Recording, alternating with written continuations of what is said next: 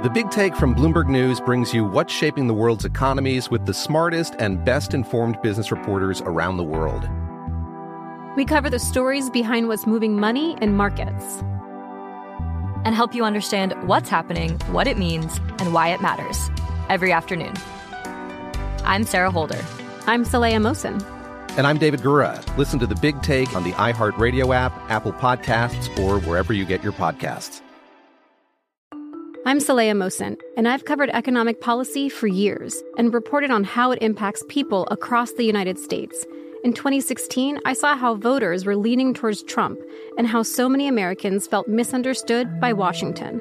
So I started the Big Take DC. We dig into how money, politics, and power shape government and the consequences for voters.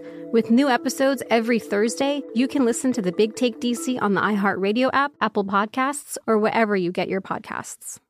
I'm Hannah Storm, and my new podcast, NBA DNA with Hannah Storm, chronicles my six decades in professional basketball. From growing up in the sport to becoming one of sports TV's first female broadcasters. Join me as I dig deep into the game's history, unearth some wild stories, and talk to my friends from the world of basketball, from Dr. J to Charles Barkley.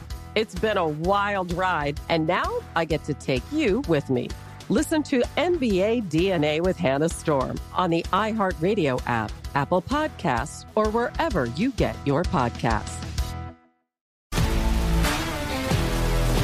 If you love sports and true crime, then there's a new podcast from executive producer Dan Patrick and hosted by me, Jay Harris, that you won't want to miss. Playing Dirty Sports Scandals. Each week, I'm squeezing the juiciest details from some of the biggest sports scandals ever. I'm talking Marcus Dixon, Olympic gymnastics, Cain Velasquez, salacious Super Bowl level scandals. Join me on the dark side of sports by listening to Playing Dirty Sports Scandals on the iHeartRadio app, Apple Podcasts, or wherever you get your podcasts.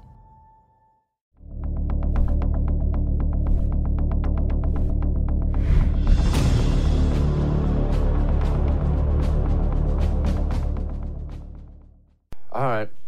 You got to love that, right? 2022, everything gets worse. Very inspiring. But look, the, the, before before we get into that, we got a great show for you tonight. Let's talk about how 2021 was a rough one. It doesn't hurt to acknowledge that. Life's about ups and downs, isn't it? Sometimes you're on the mountaintop, you got a valley coming. Sometimes maybe you're in a valley right now. Don't worry, you'll be back on top of the mountaintop soon. It's just that's the way life goes. Whew. 2021 was a rough one. Thought we might recap just a few little items here, just so we all know exactly what we're dealing with. Let's talk about our border first and foremost. Nations have borders, always have. Nations, all of them, have controlled who comes in to their country. That is just part of being a nation. You are a sovereign country. Anyone can't just waltz in and do as they please. Well, that's how it used to be. It's not that way now. I'm going to give you a number, and your jaw might just fall right off your face when I give you this number.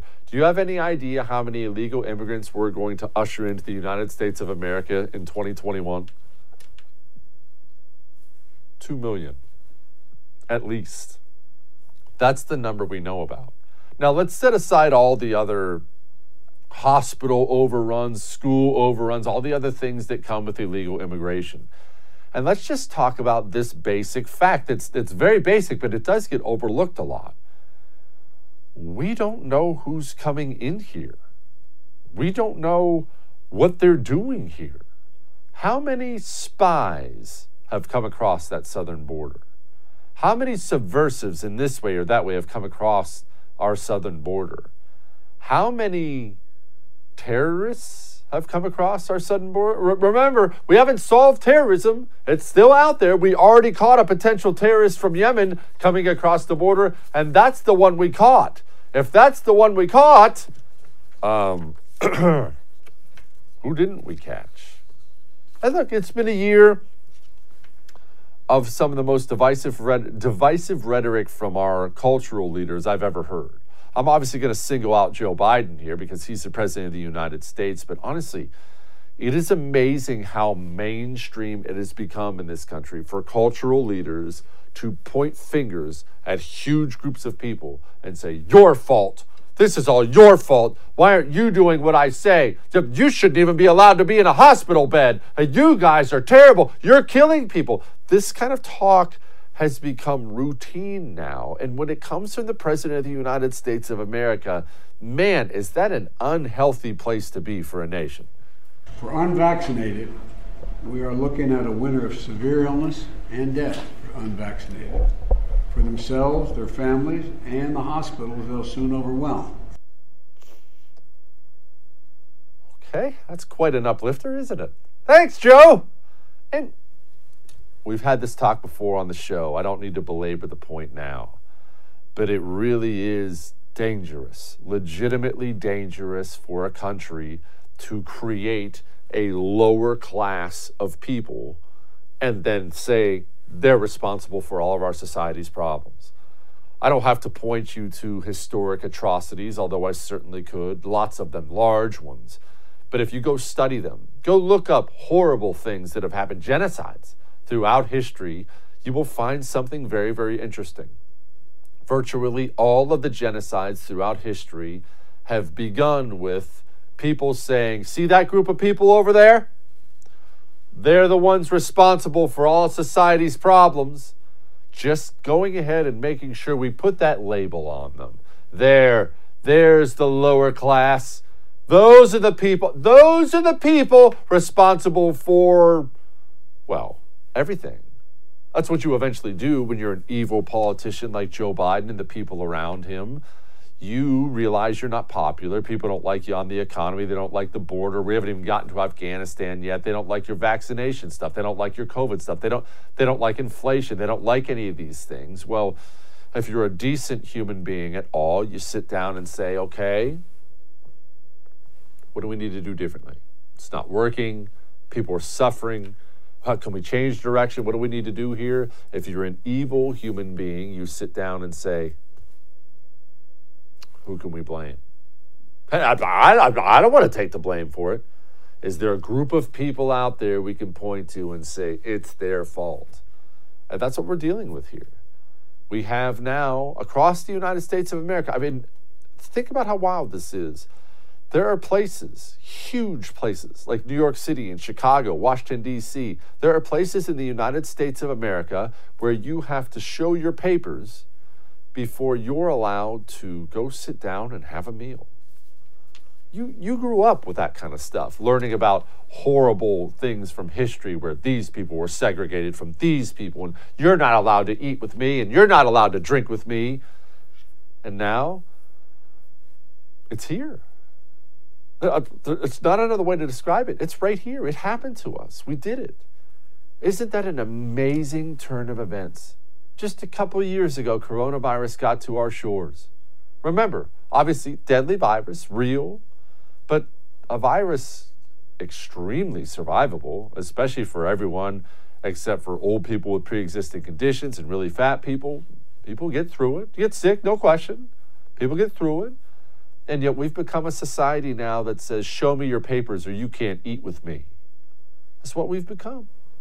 And when you think about it, it's amazing how similar to China we've become. I was thinking about this actually last night. I was thinking about this. I was laying around saying to myself, you know, America could have led the world with coronavirus. And here's what I mean it didn't come from us, it came from China. But China gets coronavirus and they immediately start locking things down. Remember, there were videos out there online, they're welding people in their homes. It crazy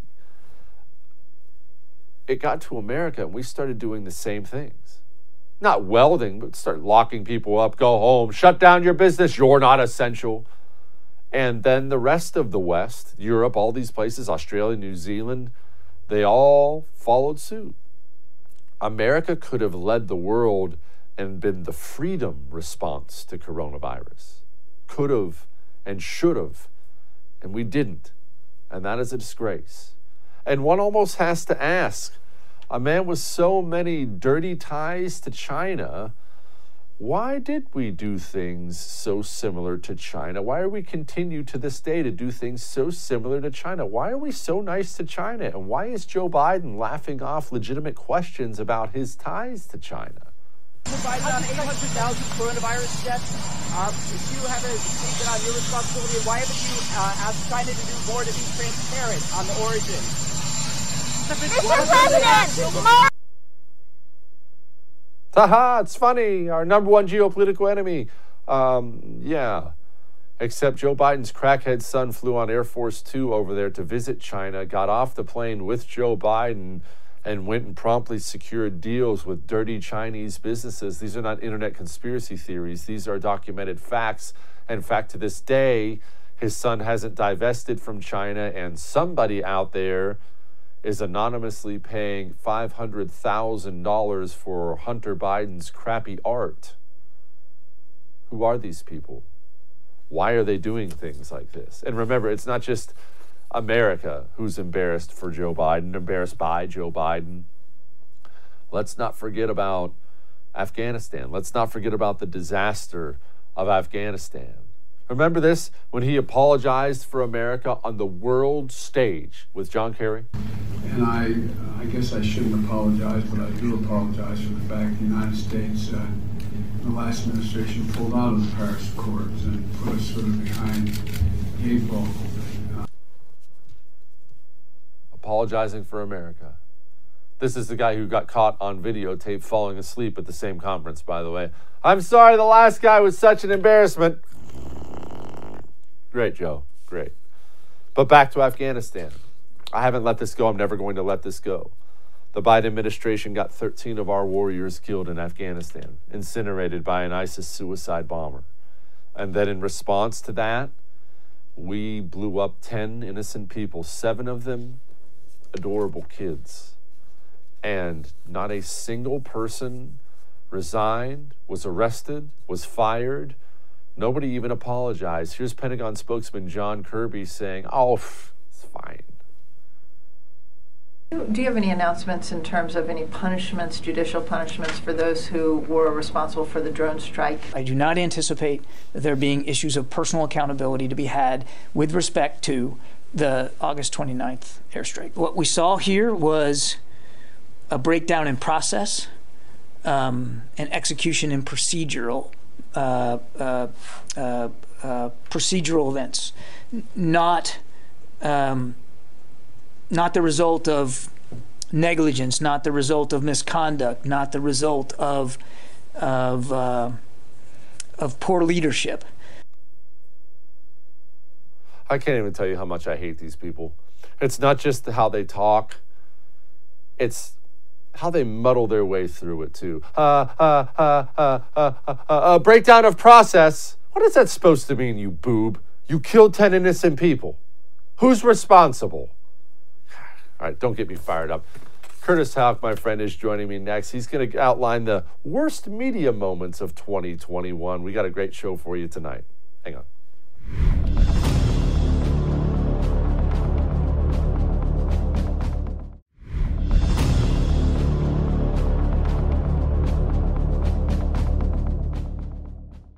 I'm looking forward to this one. I'm, Curtis is just going to go ahead and run away with this whole thing. Joining me now, my friend Curtis Houck. He's the managing editor, of course, of the Media Research Center. They are the best in the business at calling out media insanity and hypocrisy. And Curtis, uh, I'm actually going to play a little video. You may recognize it.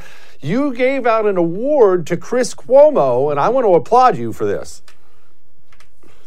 Those lights that are that are just shooting out from the Lincoln Memorial uh, along the reflecting pool. It, I look, it's like almost uh, extensions of Joe Biden's arms embracing America. It was a moment where the new president came to town and sort of convened the country in this moment of remembrance, uh, outstretching his arms. If you voted for Trump, you voted for the person who the Klan supported. You voted for the person who Nazis support. You voted for the person who the alt right supports. That's the crowd that you are in. Curtis, Curtis, I don't know which one's my favorite. Obviously, Don Lemon's a moron, Mm-hmm. but the, the lights are Joe Biden's outstretched arms, Curtis. Hey, couldn't you see it? Right. I, that's exactly why we went with the tie because they're co- two completely different things that are just both utterly insane for totally separate reasons. Okay, so the first one, David Chalian, CNN political director. David's husband better watch out because he's got the hots for Joe Biden, who wants to feel everybody's hairy legs and arms or something like that. I don't know. I don't really know what to make of that that joe biden is this compassionate man whose rays of light are enveloping us. No thank you. Um, go ask all the women in joe biden's life. I don't want anything to do with that. He just recently was putting his arm around a little kid in kentucky like he was like caressing his like shoulder he was looking down at a teenage girl there you know? And then the other one don lemon this is so tiresome. Everybody's a nazi. Everybody's you know the worst person in the world. These people you know you probably don't want to be friends with them. Like between the two of them it's like no wonder our country's in such dire straits. You have half the country that's delu- a delusional denying reality about this president and oatmeal brains and b we've got don lemon over here who's like just spewing insane nonsense uh you know, while he's probably going to be in trouble in 2022. Curtis, let me ask you something. I mean, you're one of the sharper guys I know. You certainly are up in the know when it comes to media people.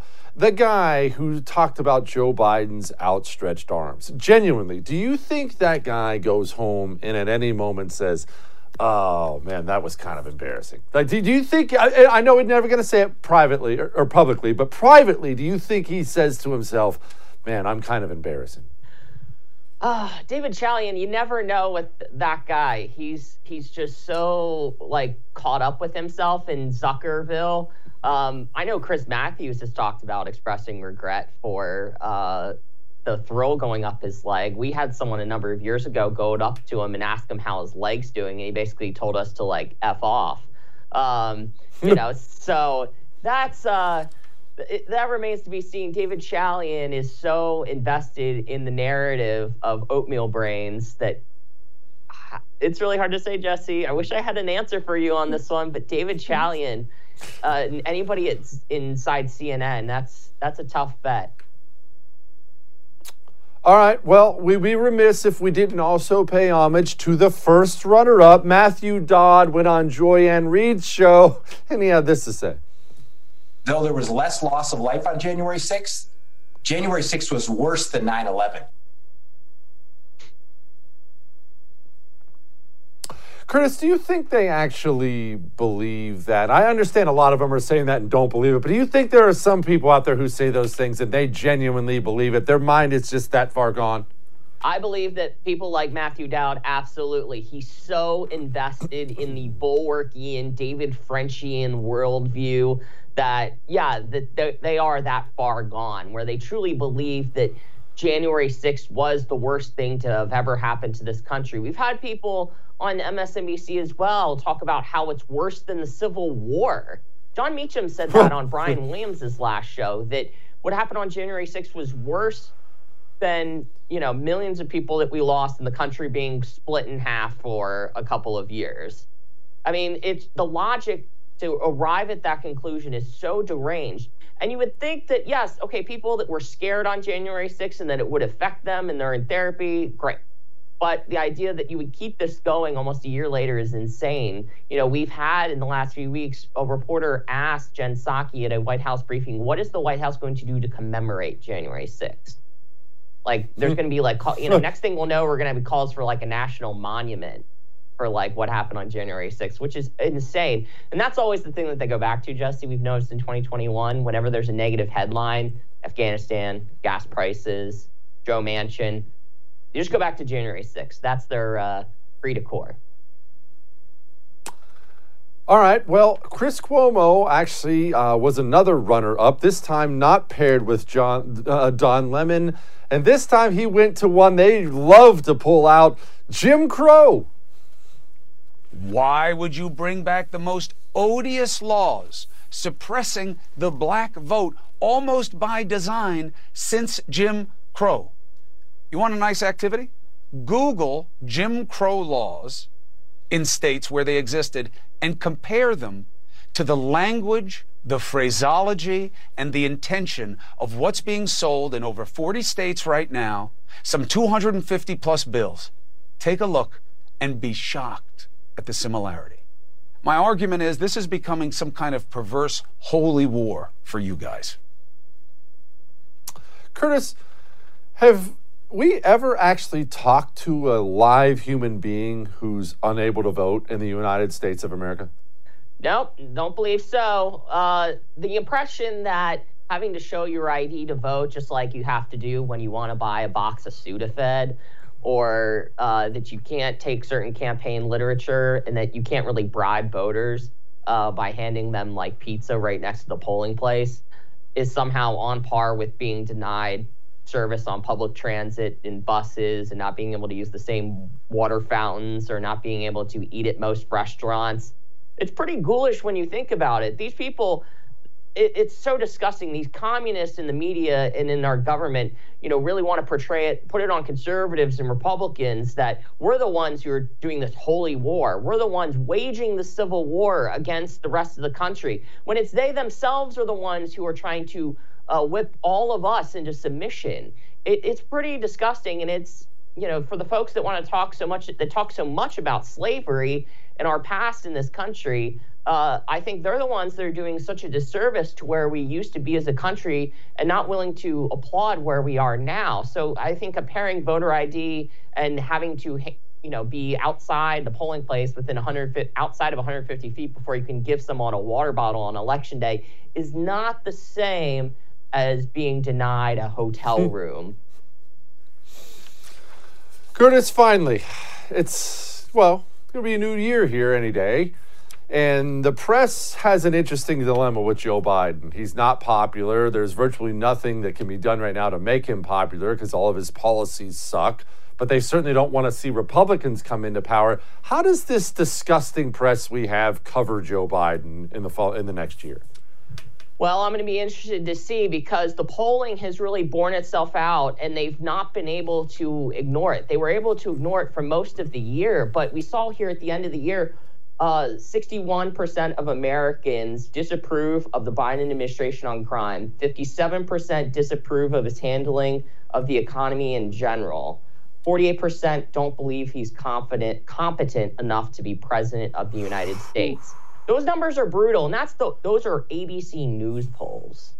Uh, when the ABC Washington Post poll is unable to ignore those sorts of things, no amount of White House meetings asking for nicer economic coverage is going to get them out of it. The only people that are going to be convinced by that, Jesse, and kind of do what they're supposed to are CNN, because as long as Jeff Zucker's around, they're more than willing to comply here. They're talking about gas prices. You know, we looked and did a study that found their coverage went from 77% negative to 79% positive on gas prices after their little White House meeting uh, a few weeks ago.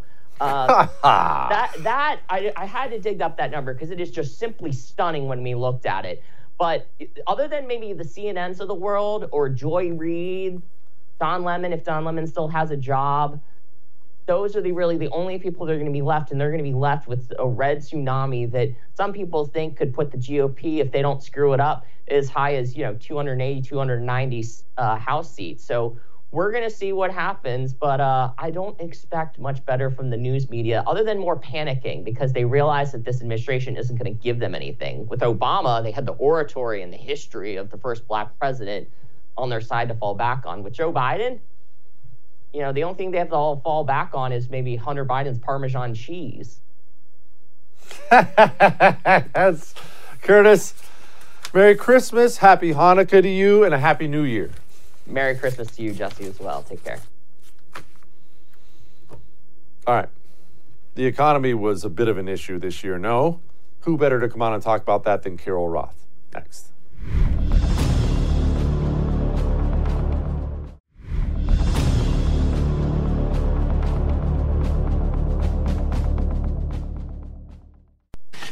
Readings on inflation have increased and are likely to rise somewhat further before moderating. These one time increases in prices are likely to, to have only transitory effects on inflation. Are higher prices here to stay? I believe it's transitory, but I don't mean to suggest that these pressures will disappear in the next month or two. Inflation uh, is the purview of the Federal Reserve. They make projections. We rely on those projections. Those continue to say that it's transitory and will come down next year.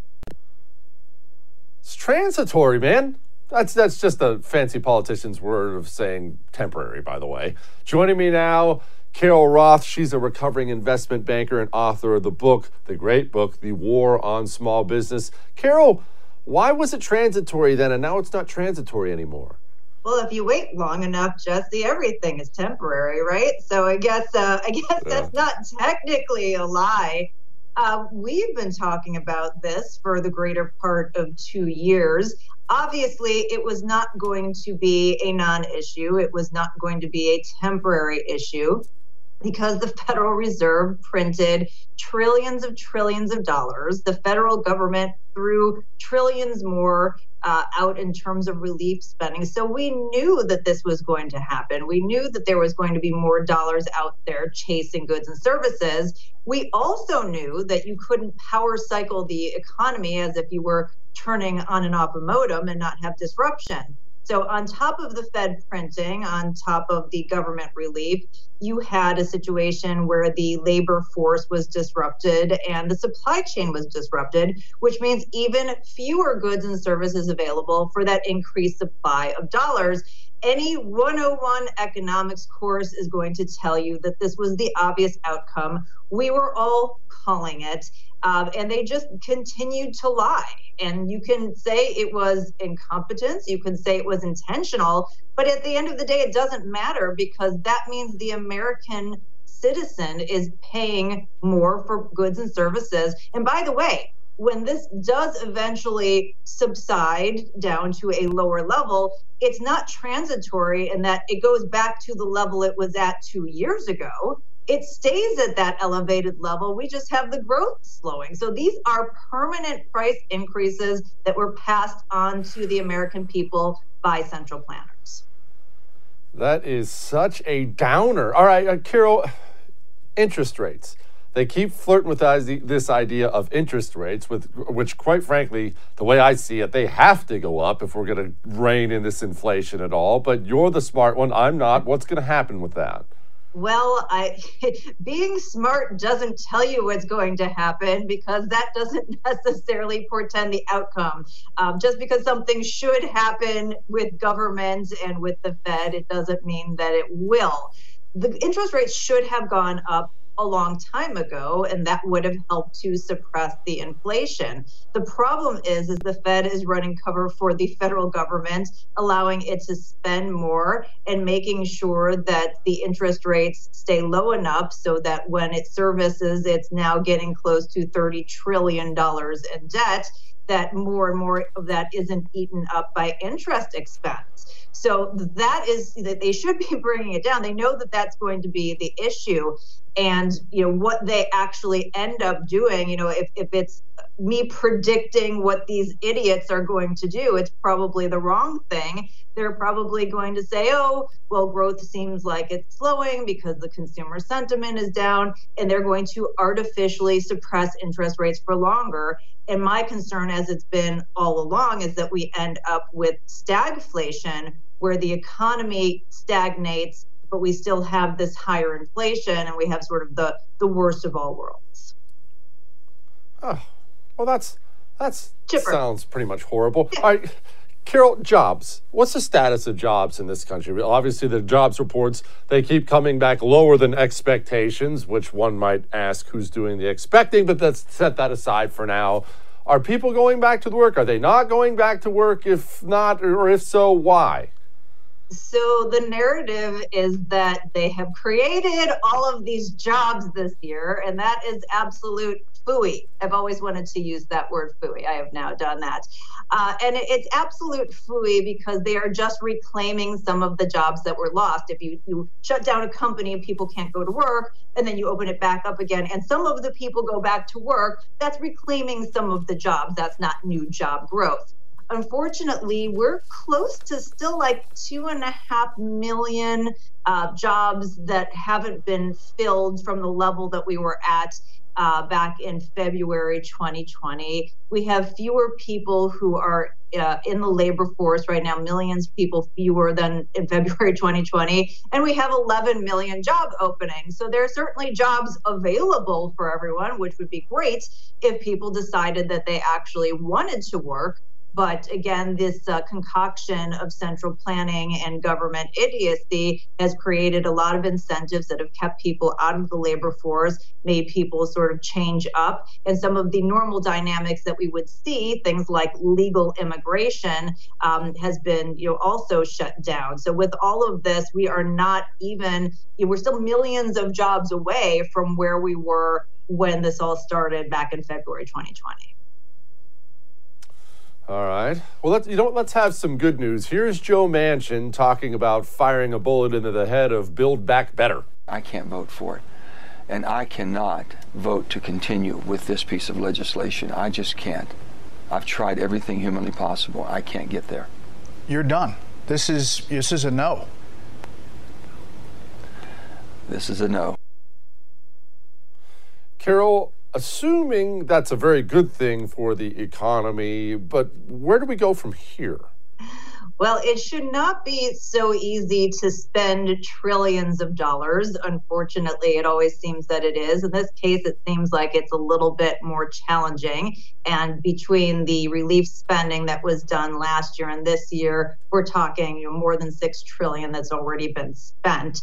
Uh, so it's not like we need to throw what's being touted as whatever 1.5 1.9 trillion which we all know is going to cost 5 trillion anyway. It's not like we need to be doing that. So that's a at least like little shining bright light because we don't have that spending going into the inflation fire and stoking more um, inflationary activity that being said, the likelihood that this gets broken apart and little pieces of it get thrown out there individually and then you know perhaps that is voted on is certainly a realistic possibility for next year and you know since they don't have a very good opinion of the american people and think we can't add um, you know they may put it all out there with the same amount of spending but just break it up and make it seem like they've actually been fiscally conservative when obviously the outcome is still going to be the same. So uh, I wish I could be optimistic that Congress was going to continue to do the right thing.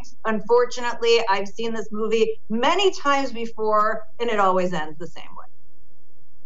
It always seems to end the same way. All right, Goldman Sachs, they're adjusting some expectations for the GDP in 2022. Should we trust Goldman Sachs? Are they full of crap? Is there some agenda here? What, what, what's what's the angle, Carol? Help us see it. Well, don't trust anybody. You know, ver- verify everything. Um, I do think there are some pressures. Certainly, uh, not having Build Back Better stoke inflation is actually a good reason to bring down forecasts. I think the issue that we have is right now is negative consumer sentiment.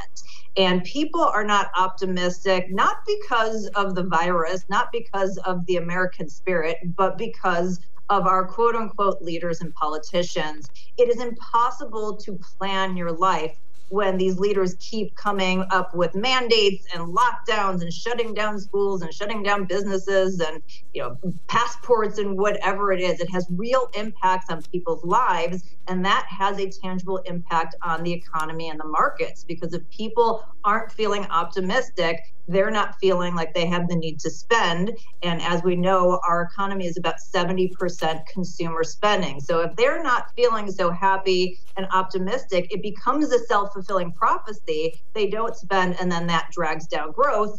Um, although we may still have that inflation issue. So I think if everybody wants to do the right thing, we should get government out of the way, let people return to normal, and let that American optimism shine through. America does the best when government is out of the way. An economy based 70% on consumer spending. So let me just figure this out here. That almost sounds like we have an economy completely reliant on people's feelings. That that doesn't sound very healthy to me, Carol. Um, whether or not it is healthy, it is the American way. And I will say, everything that we do in life is based on human nature. So if you're not a fan of human nature, you're kind of out of luck anyway. Uh, but we, but because of that, we want to have an optimism in America, and we've always had one. It's why people from all over the globe come here. Unfortunately, it has been battened down a little bit, uh, or actually a lot of bit, in the last couple of years, and we need to, you know, kind of put that back to the side so that people can do what they do best. Carol Roth. Thank you so much, Carol. Merry Christmas, Happy New Year, Happy Hanukkah, and all the rest to you and yours. Ouch. All right. We have this year in wokeism. Next.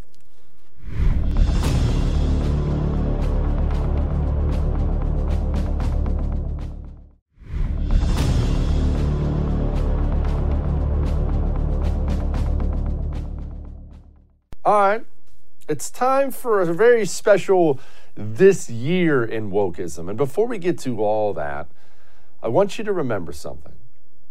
They always go after the kids. Lenin talked about it during his, the initial stages of the Russian Revolution when the communists were taking over, how he needed some time with the nation's youth.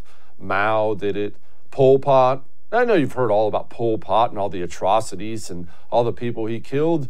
Most of the time, those were teenagers, college students. They always aim for the kids. And when I think about this last year, it really stuck out to me how much they were focusing their efforts on America's children. America's communists are no different than communists have always been. They're all the same. And what's so wild to me, it really is wild to me. I know it's no I know it's it's hard for you to understand communists. It's hard for me to understand communists. But when you're putting together a video, let's say with reindeer, and you're putting together a reindeer video aimed at kids, and you're trying to get them to talk about their pronouns, do you think that mentally ill person even has a moment where they say to themselves, man, I'm a deranged lunatic. Look at this video, and uh, you tell me, does this person ever have a moment? This year, I decided to ditch Elf on the Shelf, so I want you to meet Remy the Respectful Reindeer. Remy isn't tied to Santa Claus or Christmas, and they decided to start us off with a story to give us a hint as to why they're in our class this year. Remy loves the book They, She, He, Easy as ABC because it's a fun, easy way to introduce littles to pronouns. Who are these people? Keep these people away from your kids. And look, of course, it's all year, all kids, all, all the time with these people. Remember the comics? I, I know you probably grew up reading comics, or at least knew someone who did. I certainly did. Well, surprise, surprise, Superman's gay, and so's Robin now. I mean, not that anyone's surprised about Robin, but you can't make Superman gay. It's, it's, what's happened to this place is so odd. Why push this stuff on kids all the time? Well, I think we know why. They want the kids. Remember, you look at other people's kids and say to yourself, hey, not my problem, not my business. That's someone else's kids. Let them be raised as, as the parents see fit. They don't look at kids that way. They don't think like you think. They don't think like I think. They look at your kids and say to themselves, how can I get my hands on those kids and cram my ideology down their throats? That's what they say. I mean, when you're putting out videos like this on Nickelodeon, you've got real problems. It's Pride, everybody! Every color on the Pride flag is a symbol in the sky. Pride! And I'm proud to be me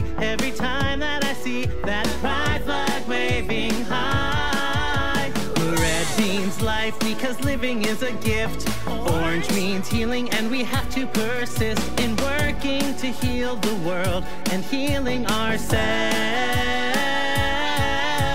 Yellow means sunlight, cause you gotta shine bright. Green means nature, and we gotta fight to keep our earth a thriving home for life. Doesn't it just fill you with pride? Showing who you are on the inside. Wave that pride flag up high, be true to you. Happy Pride, everyone! Yeah! Ugh. These people are monsters. You can be as tolerant as you want to be, but they're going after your kids. They're going after your kids on purpose, and they're never going to stop. until we stop them. And here's what's terrible this stuff works. I mean, you can look at that in horror, the same way I looked at it, disgusted, horrified. This stuff works.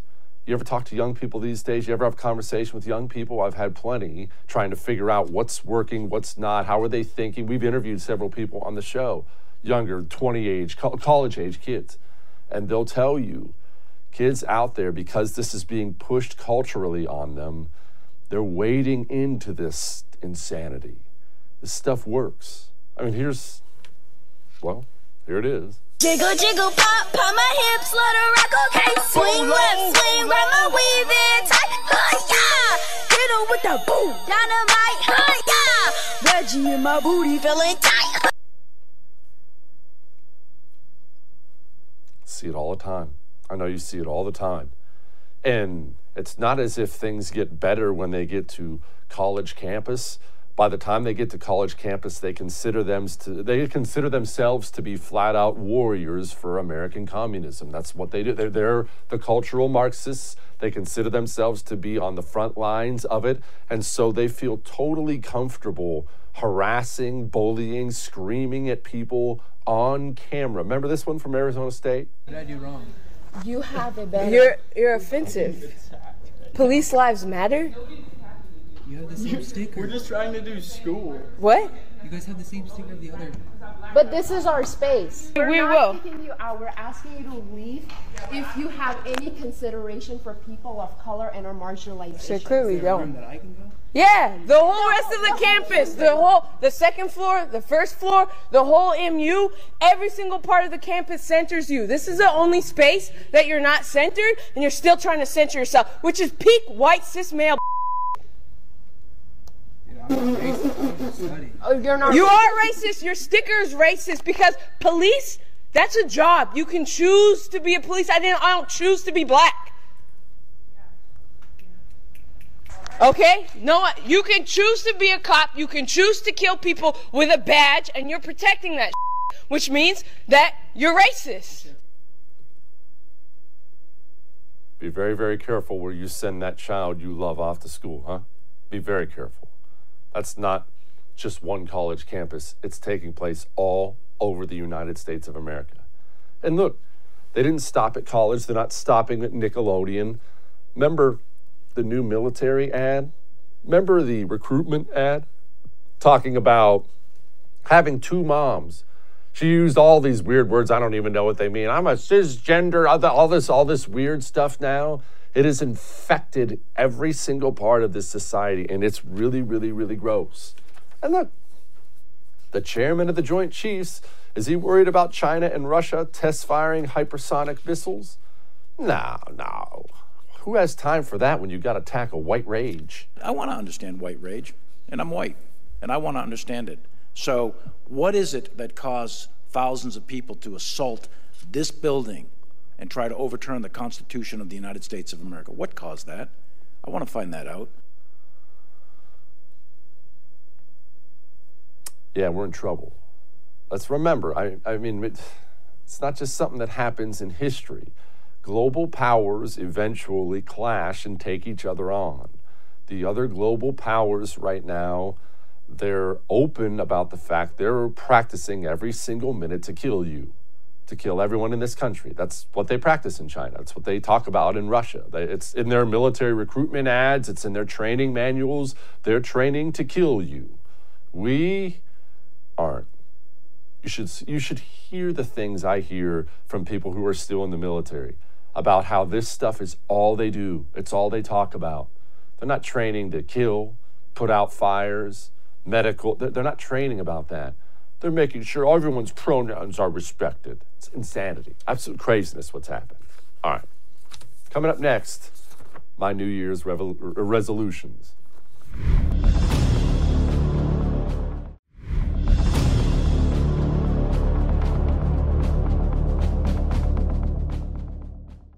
I gotta be honest. I've never been big on New Year's resolutions, but this year I've decided I'm gonna turn things around. I hate to get too serious here as we round out the show, but I've decided this is the year. This is the year I'm gonna commit to doing certain things so I can be a better person. I know You think I've been hard on feminists. Uh, probably guilty as charged. Maybe, maybe I just haven't understood them all the way yet. So this year, this is the year I'm I'm committing to you. I'm going to attend at least one women's march event pictured there. This is the year. This is the year I'm going to create even more memes complimenting myself and making me look good. Here's one where I am the Christmas tree topper. And man, you know what? Actually, I'm going to actually officially make that. So next year, when the wife actually asks me to put the topper on the tree, I'm going to put that up there just to see the reaction on her face. this is the year. I'm going to be even more complimentary of me. I mean, who knows me better than me? That's me responding to myself, telling me that I love me uh, right before an upcoming appearance on Tucker Carlson's show. This is the year. This is the year I'm going to be nicer to Pete Buttigieg. Look, I understand what he's going through right now. I've been I've been hard on Buttigieg. I have been, but look, I understand this. Parenting is hard, especially for a new mother. I wish him the very, very best coming up in 2022. And I wish you the very, very best as well. Enjoy your 2022. I'm going to, in all seriousness, commit myself to spending more money.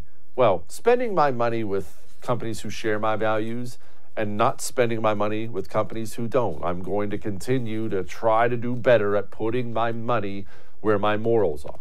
If you're interested in doing that or supporting the first, go to thefirsttv.com slash support and sign up. You get access to great specials, all kinds of good stuff. All right. Happy New Year.